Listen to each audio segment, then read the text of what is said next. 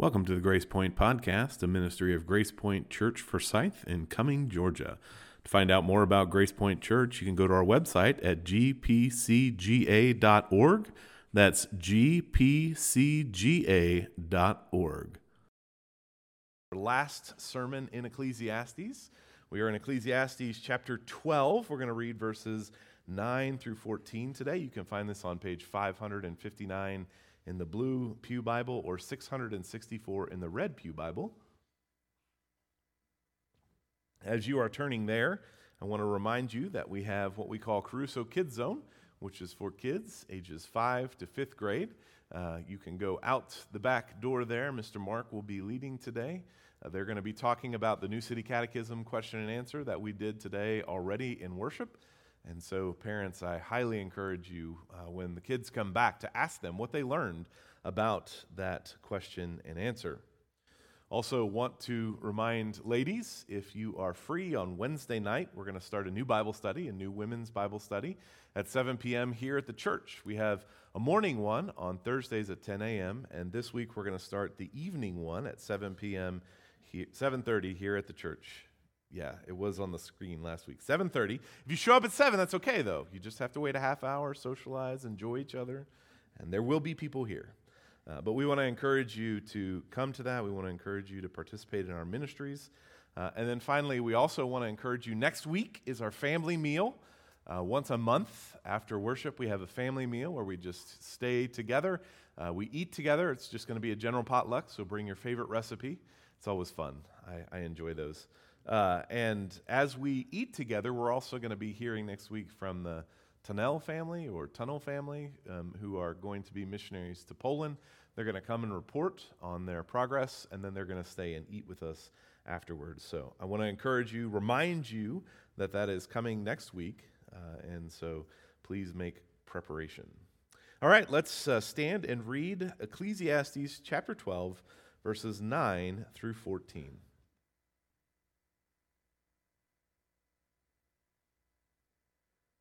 Besides being wise, the preacher also taught the people knowledge, weighing and studying and arranging many proverbs with great care. The preacher sought to find words of delight, and uprightly he wrote words of truth. The words of the wise are like goads, and like nails firmly fixed are the collected sayings. They are given by one shepherd. My son, beware of anything beyond these.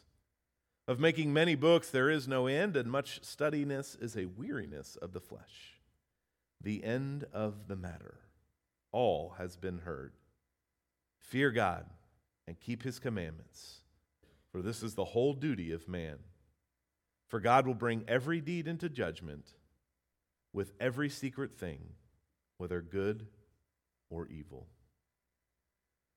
Father, as we close this book, we pray that you will remind us of all the things that we've learned, of all the ways that we've heard about the superiority of your word over the vanity of this world. Help us to understand in our minds this truth, to hide these very truths in our heart, and to work these truths out with our hands. In Jesus' precious name we pray. Amen. You may be seated.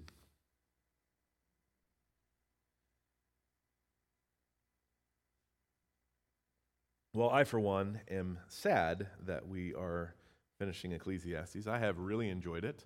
It's always fun, too, to be able to tell people, hey, what, you, what is your church studying? Ecclesiastes. And then some people look at you like, is that in the Bible? Because it's one of those books that not many people know about. But today we will wrap up Ecclesiastes. And uh, as we do, just one more reminder Ecclesiastes is wisdom literature written by Solomon or a Solomon light figure. But again, I think that Solomon is the best example here, especially after what he says today in his closing. Wisdom literature uses a wide variety of literary devices in order to bring forth the truth to help us understand what they're trying to say. And it's interesting because as we look at all the different wisdom literature that there is, the fear of God is the central theme.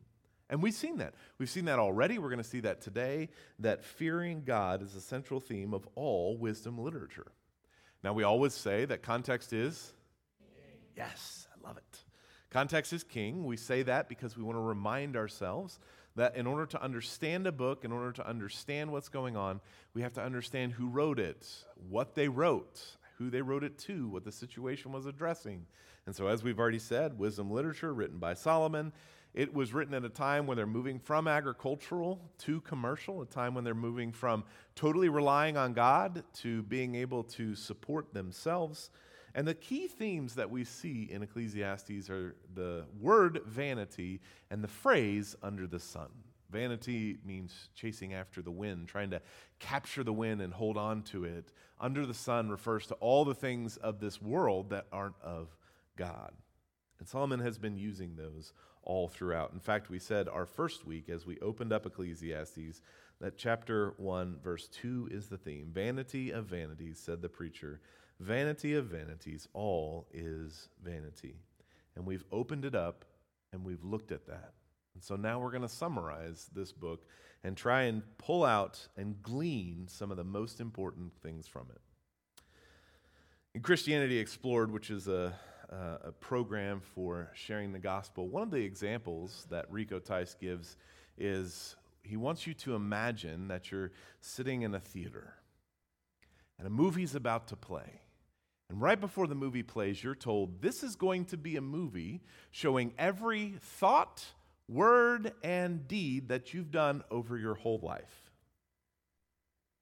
Now, how many of you are really excited about seeing this movie?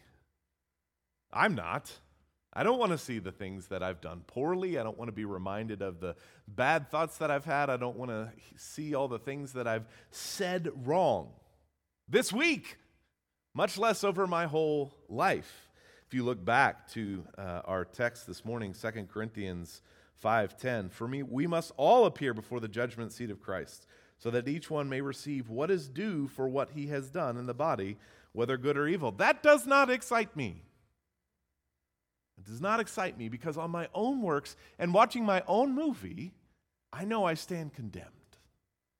Now, we hear the assurance that through faith in Christ, our works are taken care of by Jesus, but still, the idea of watching a movie where every thought, word, and deed of my life is portrayed is terrifying.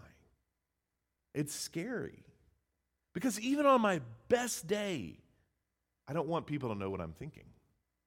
I don't want people to know what I'm saying, whether to myself or to others. I don't know, want people to know what I've done, even when they haven't been able to see that because I'm a sinner and I recognize that.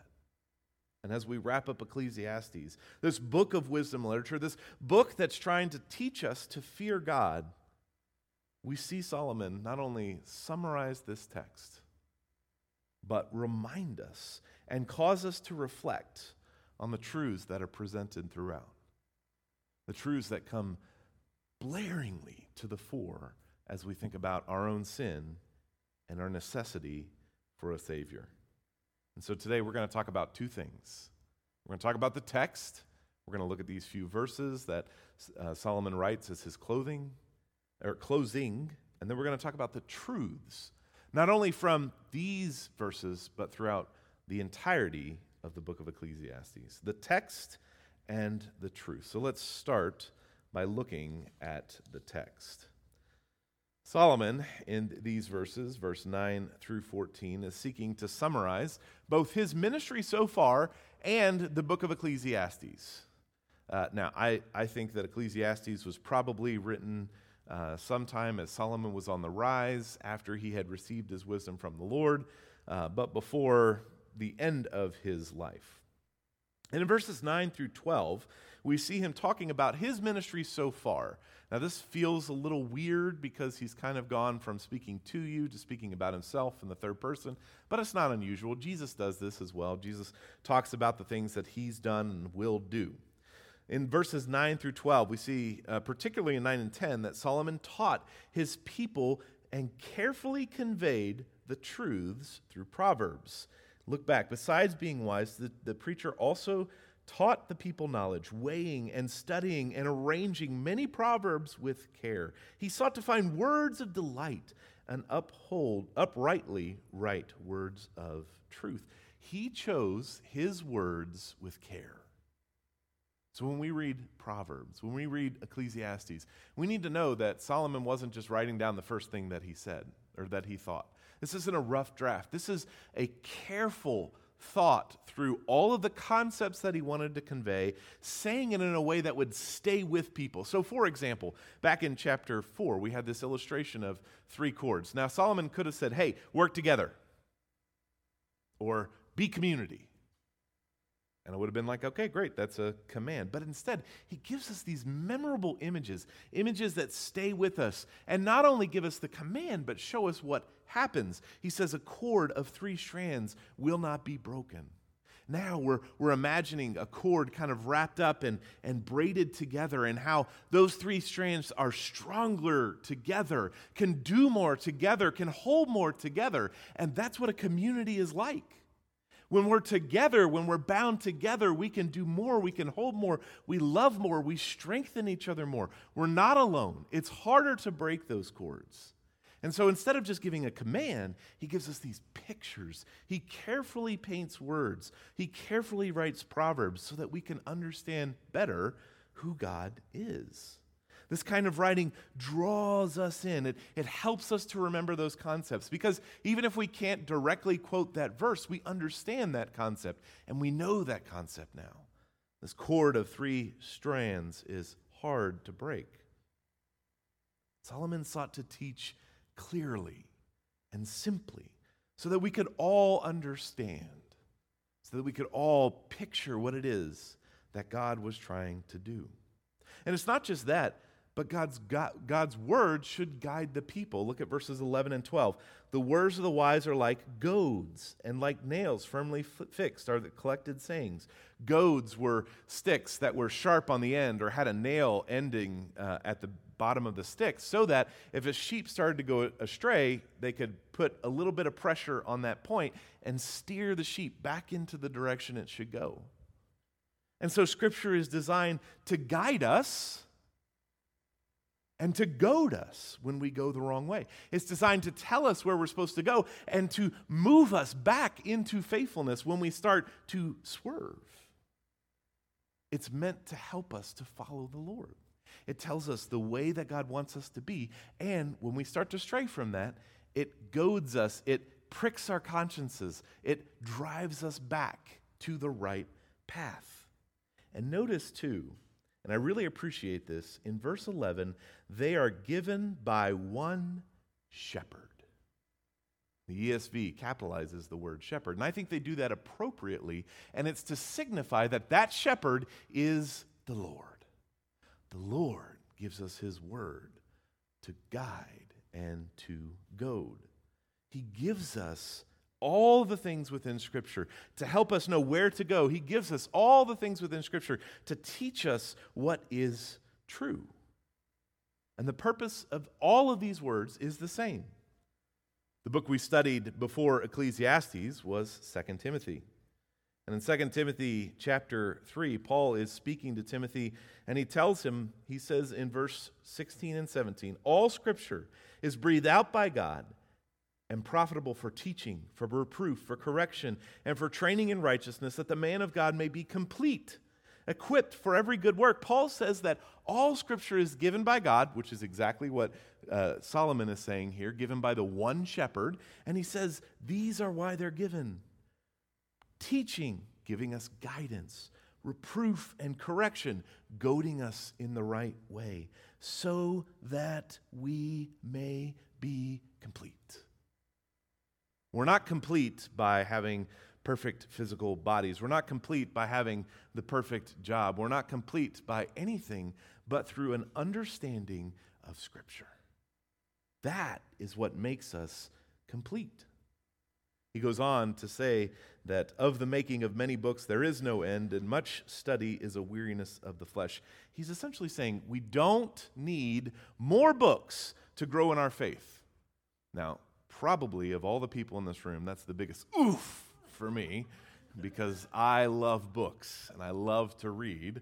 And Solomon's like, sure, books are helpful. But just like Spurgeon said, Spurgeon said, visit many good books, but live in the Bible. Solomon's saying, look, books are going to be made from now until the end of time, but the words of truth to guide and to goad you are found in Scripture and Scripture alone. Solomon's saying we don't need more books to grow in faith. We need to be obedient to what has already been written in Scripture. Scripture is there to guide us and to goad us. In verses 9, 10, 11, and 12, Solomon says, Keep God's commands and trust his scripture, which is given to guide and to goad. And then in verses 13 and 14, we get the summary of the entire book. So if you had to say what is one verse, you could either go to chapter 1, verse 2, vanity of vanities, all is vanity, or you could come to the end and look at verses 13 and 14. The end of the matter all has been heard. Fear God and keep his commandments, for this is the whole duty of man. For God will bring every deed into judgment with every secret thing, whether good or evil. Ecclesiastes is summarized by this Keep God's commandments, fear God, and know that He, the righteous judge, will judge all of our actions. He is going to watch that movie. Now, we have hope because of Christ, but He will judge perfectly. Here in verses 13 and 14, Solomon boldly declares that the answer to all of the things that he's talked about is fear God and keep his commandments. In verse 13, he tells us we're called to worship and we're called to obedience. We're called to worship, to fear God, and we're called to obedience, to keep his commands. Worship and obedience. The scripture will guide and goad us into worship and obedience. Fear God, keep his commands. Now, if we go out and start proclaiming this message loudly to the public, it will probably not be a popular message. Fear God and obey him. Because our culture would prefer us to say, You have freedom and independence. Our culture would prefer us not to say, fear God, worship Him, but they would prefer us to say, you have freedom to do whatever you want in Jesus. Our culture would prefer not to hear, you must obey because this is what guides and directs you. They would rather say, oh, you have the independence to do whatever you want. But, brothers and sisters, it's not about you, it's about God and His glory. O'Donnell, in his commentary, says this The words fear and obey sound so constricting. After all, we live and move and have our being in a made to order drive through culture. We like things done our way and done fast. We want to go from fat to skinny, from dumb to smart, from sad to happy, from godless to godly, all with the snap of a finger, the push of a button, or the dial of a phone. We want God in our hearts, fast and easy. But the Word of God corrects our consumer Christianity and spoiled spirituality. The words fear and obey are the precise words that God wants us to reflect on and to heed. Fearing God and obeying His commands are His solution, the only solution that truly satisfies freedom and independence lead us to following our hearts. The world is calling us to follow our hearts. And what does Scripture say about our hearts? They're deceitful above all things. God calls us to worship. God calls us to obedience because God will judge our sin. He tells us fear God and obey his commandments, because that is how you follow the Lord well. And he doesn't leave us on our own, but gives us scripture to guide and to goad us. So, verses 9, 10, 11, and 12 are a summary of Solomon's ministry. And then verses 13 and 14 are a summary of this entire book. So, now that we've looked at the text itself, let's look at the truths, the truths that Solomon has given us not only in this text, but all throughout the book of Ecclesiastes. Now that we've read Ecclesiastes, now that we've finished Ecclesiastes, now that we know what is true and what we're called to do, all of us are automatically going to obey from now on and grow in holiness, right? No. I mean, amen, yes, that would be glorious, but no. Turn with me to 1 Kings chapter 10. This is back towards the front.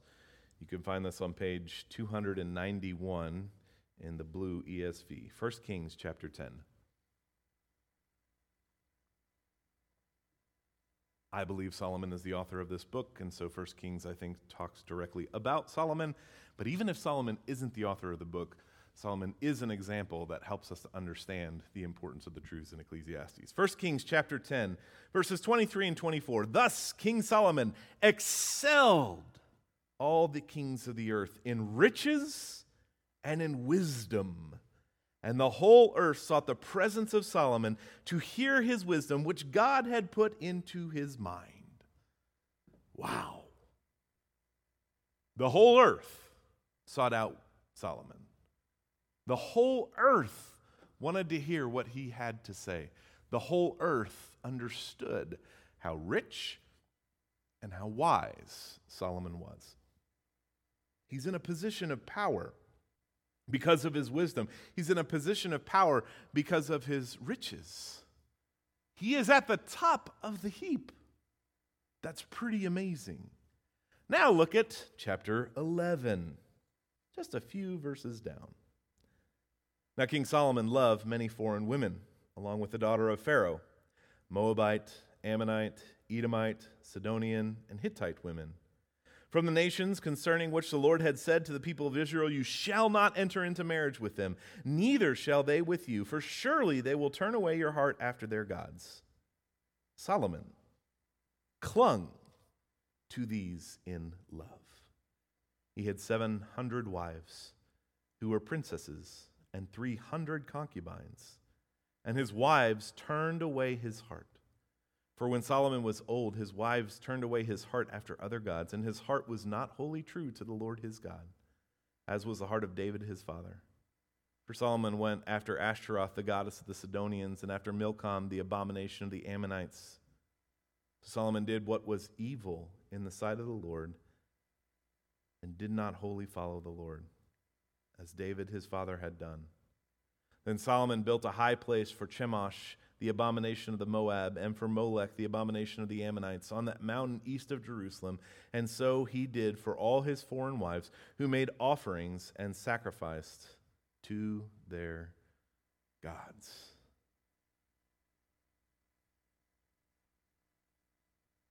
Solomon wrote Ecclesiastes telling us that Scripture is our guide, telling us to fear God and obey his commands. Solomon was wiser than anyone else because God had given him that wisdom. Solomon knew the trappings of the world. We see this all throughout Ecclesiastes. He talks about money, he talks about sex, he talks about power, he talks about kingdoms, he talks about land. He says none of those are worth anything. All through Ecclesiastes. Vanity of vanities, they're all vanity.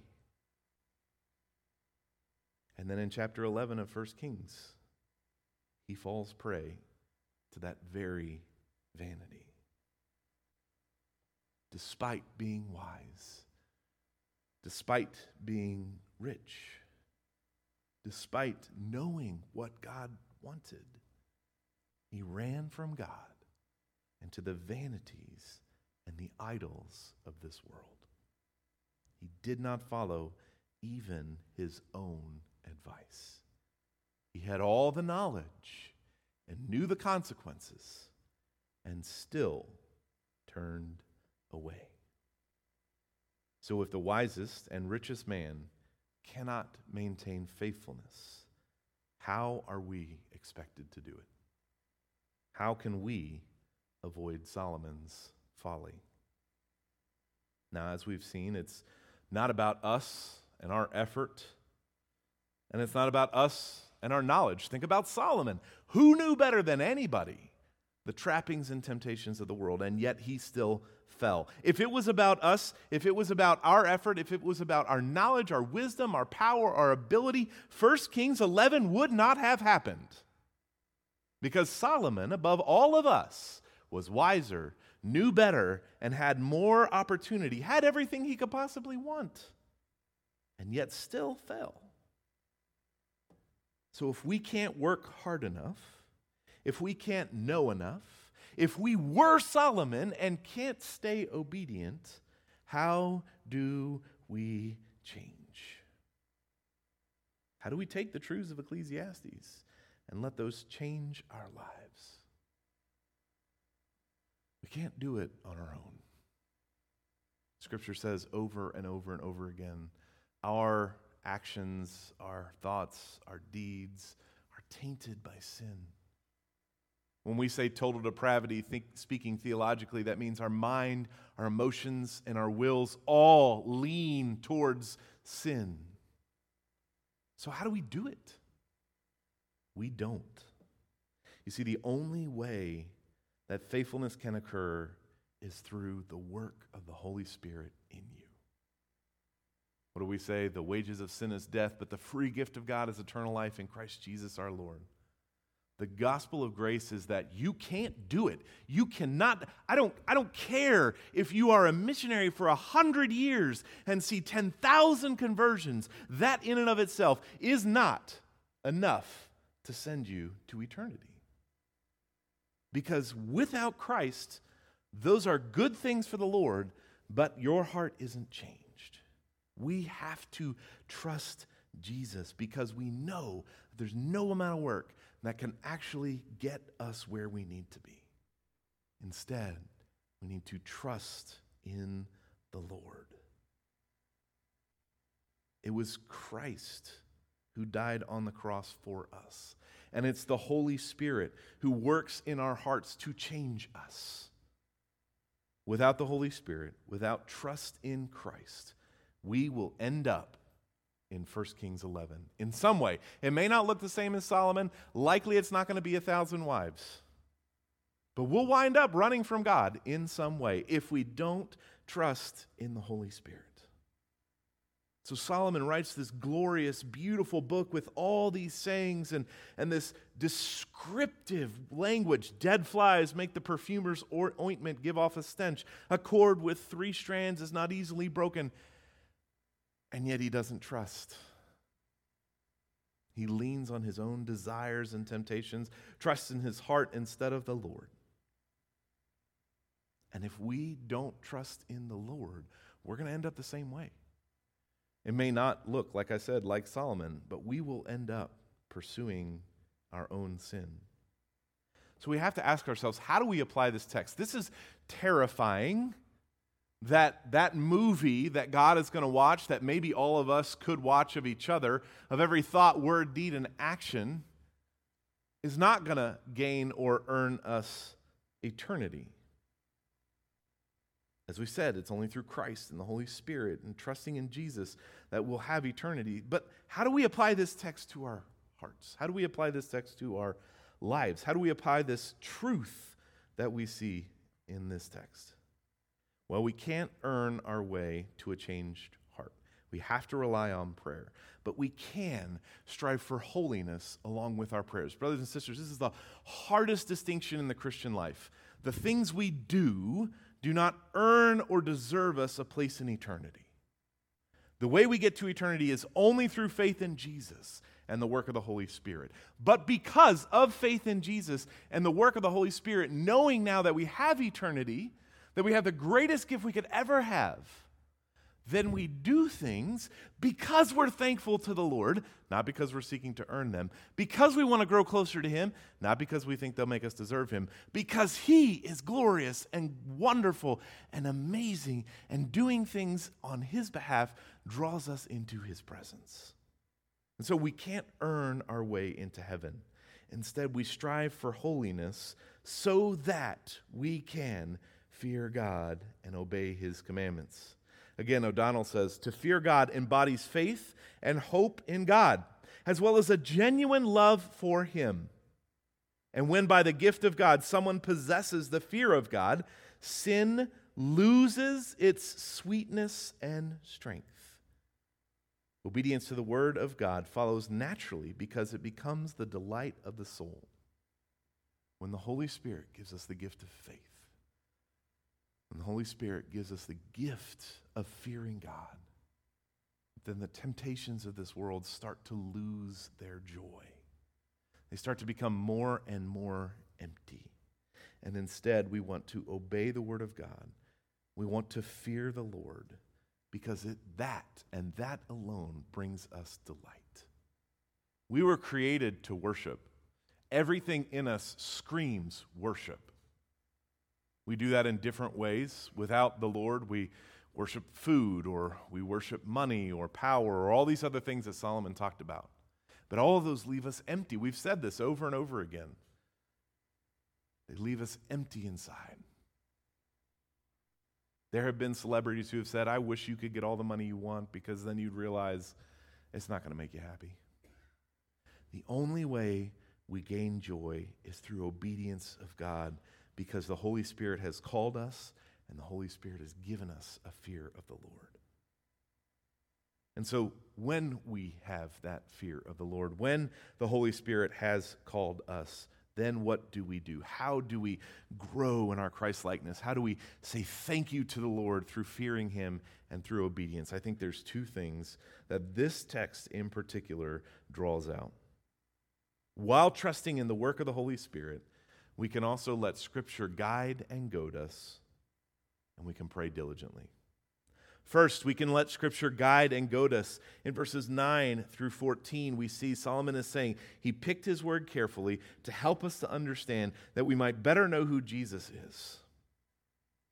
Scripture is there to guide and to goad us, to instruct us and convict us.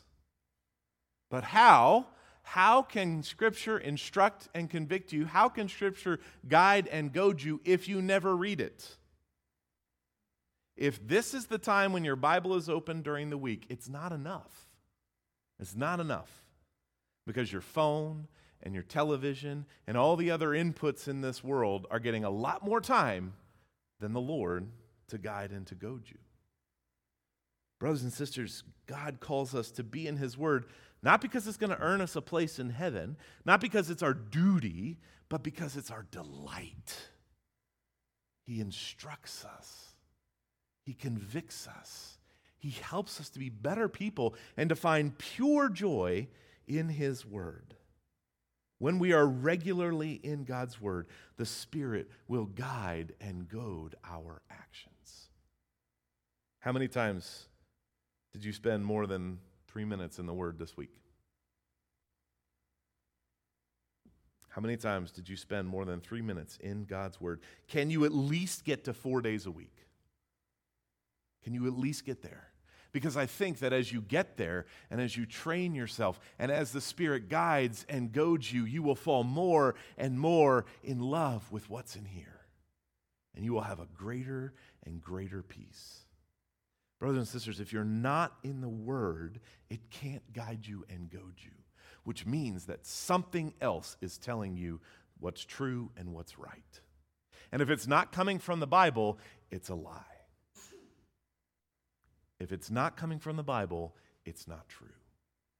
And so, if you want to know how to live a life that glorifies the Lord, a life that will bring you contentment, a life that will be full, you need to be in the Word. I would encourage you to be in the Word no less than 10, 20, 30 minutes a day to start with. Read a passage, spend some time praying about it, thinking about it, write in a journal some of the things that came up. Maybe if you really want to do this, you can find some friends that you can text and say, Hey, I'm just going to text you what I read today. And if I don't text you, text me back. Help me, help me stay true to this. This is a great way for you to be guided and goaded into the truth. But not only do we need to let Scripture guide and goad us, but we also need to pray diligently. The Lord calls us into regular, diligent prayer. Paul in Thessalonians says, Be joyful always, pray continuously, give thanks to God in all circumstances. Pray continuously. This doesn't mean that you can't ever have a conversation from now on with anyone else, but this does mean that your life is oriented towards prayer. You're seeking out the Lord. You're, you're thanking Him for things. You're praying for things. You hear about something that happened and you lift that person or those people up in prayer. How is your prayer life? Have you prayed yet today outside of the worship service? Have you prayed this week outside of now? Now is awesome and great. It's our community opportunity to do that. But God calls us individually to pray as well. Look, there's, there's lots of different ways to pray. You can remember joy Jesus first, others second, yourself last. And you first pray, Thank you, Lord, for all the gifts you've given me. Set my heart in the right way. Pray to the Lord. Then pray for other people, prayer requests you've heard. And finally, pray for the things that you want. Or you've heard acts adoration, confession, thanksgiving, supplication. You thank the Lord, you adore Him, you praise Him for all that He's done. You confess your sins, you spend time repenting, you thank Him for all that He's given you, and then you ask for the things that you want. Whatever you use, pray regularly, pray diligently. And it doesn't have to be in those patterns either. If you hear about somebody, hey, my I've got this cough, or I've got this, or, or this is bothering my neighbor. Stop right there and just say, Lord, I pray for that person. That's all you have to do. Now, obviously, it can be longer. You know, I pray that they would come to know you, or that this would be healed, or whatever the case may be. But pray regularly. Let your requests be made known to God. That's scripture, by the way. Let your requests be made known to God. Pray diligently. But don't just pray for things Pray for faithfulness. Satan will constantly use the vanities of this world, the things under the sun, the things that have no meaning, no weight, and no joy, to draw us away from the Lord and into a first king's situation. He will constantly use those things to draw us away from the word and into something else. Pray that the Holy Spirit would convict you and make you faithful. Pray that God would strengthen you to pursue Him instead of the world. Another commentator, Max Rogland, says this Will our lives simply amount to vanity, as Solomon's did in 1 Kings 11? Or will we instead listen to what the preacher reveals to both consequential and inconsequential? reorganizing our lives' priorities accordingly. The reader whose life is not changed in some way from studying Ecclesiastes has clearly not grasped its message. You can't read Ecclesiastes well and not change. Because there's got to be places where you're pursuing the vanity of this world. And even if not now, then as Solomon in 1 Kings 11 later, pray for faithfulness. The reader whose life is not changed in some way from studying Ecclesiastes has clearly not grasped its message. The preacher, or Solomon, has put his heart and soul into wrestling with the reality of God, his creation, his works of providence, mankind's fall into sin, and sorrows and joys of living in a broken world, and the hope of an ultimate end of all things that will be better than their beginning. This is not a book to be read dispassionately. Ecclesiastes guides and goads us to faithfulness. One day you will have to watch the movie of your life. One day you will sit with God as He looks at all your actions and your thoughts and your words, the good and the bad. And you'll have to answer for those things. But if you trust in Christ, he will take care of all those things so that at the end of it, you will be clean. We sin every single day. The vanities of this world, the vanities under the sun, are always there. God is calling us into Scripture and into faithfulness, worshiping Him and obeying His commandments. May we trusting in Christ for our salvation, live in a way that is pleasing and glorifying to God by letting Scripture guide and goad us and by praying diligently.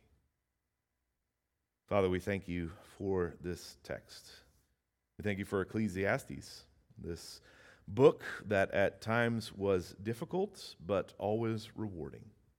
Father, we pray that you would encourage each one of us to spend more time in your word, letting Scripture guide and goad us, letting Scripture teach and help us, letting it convict us, letting it instruct us. And Father, help us to pray diligently, conversing with you all day, every day, on our drives, as we're eating, wherever we are, Father, let us be diligent and faithful prayers. Let us pray for our own faithfulness, that we would trust in Scripture to guide and goad us, and let us pray for others as well. In Jesus' precious name we pray. Amen. Thanks again for joining us. We pray that you are drawn closer to God and encouraged to be in the Word. If you have any questions, please reach out to us at gpcga.org. That's gpcga.org.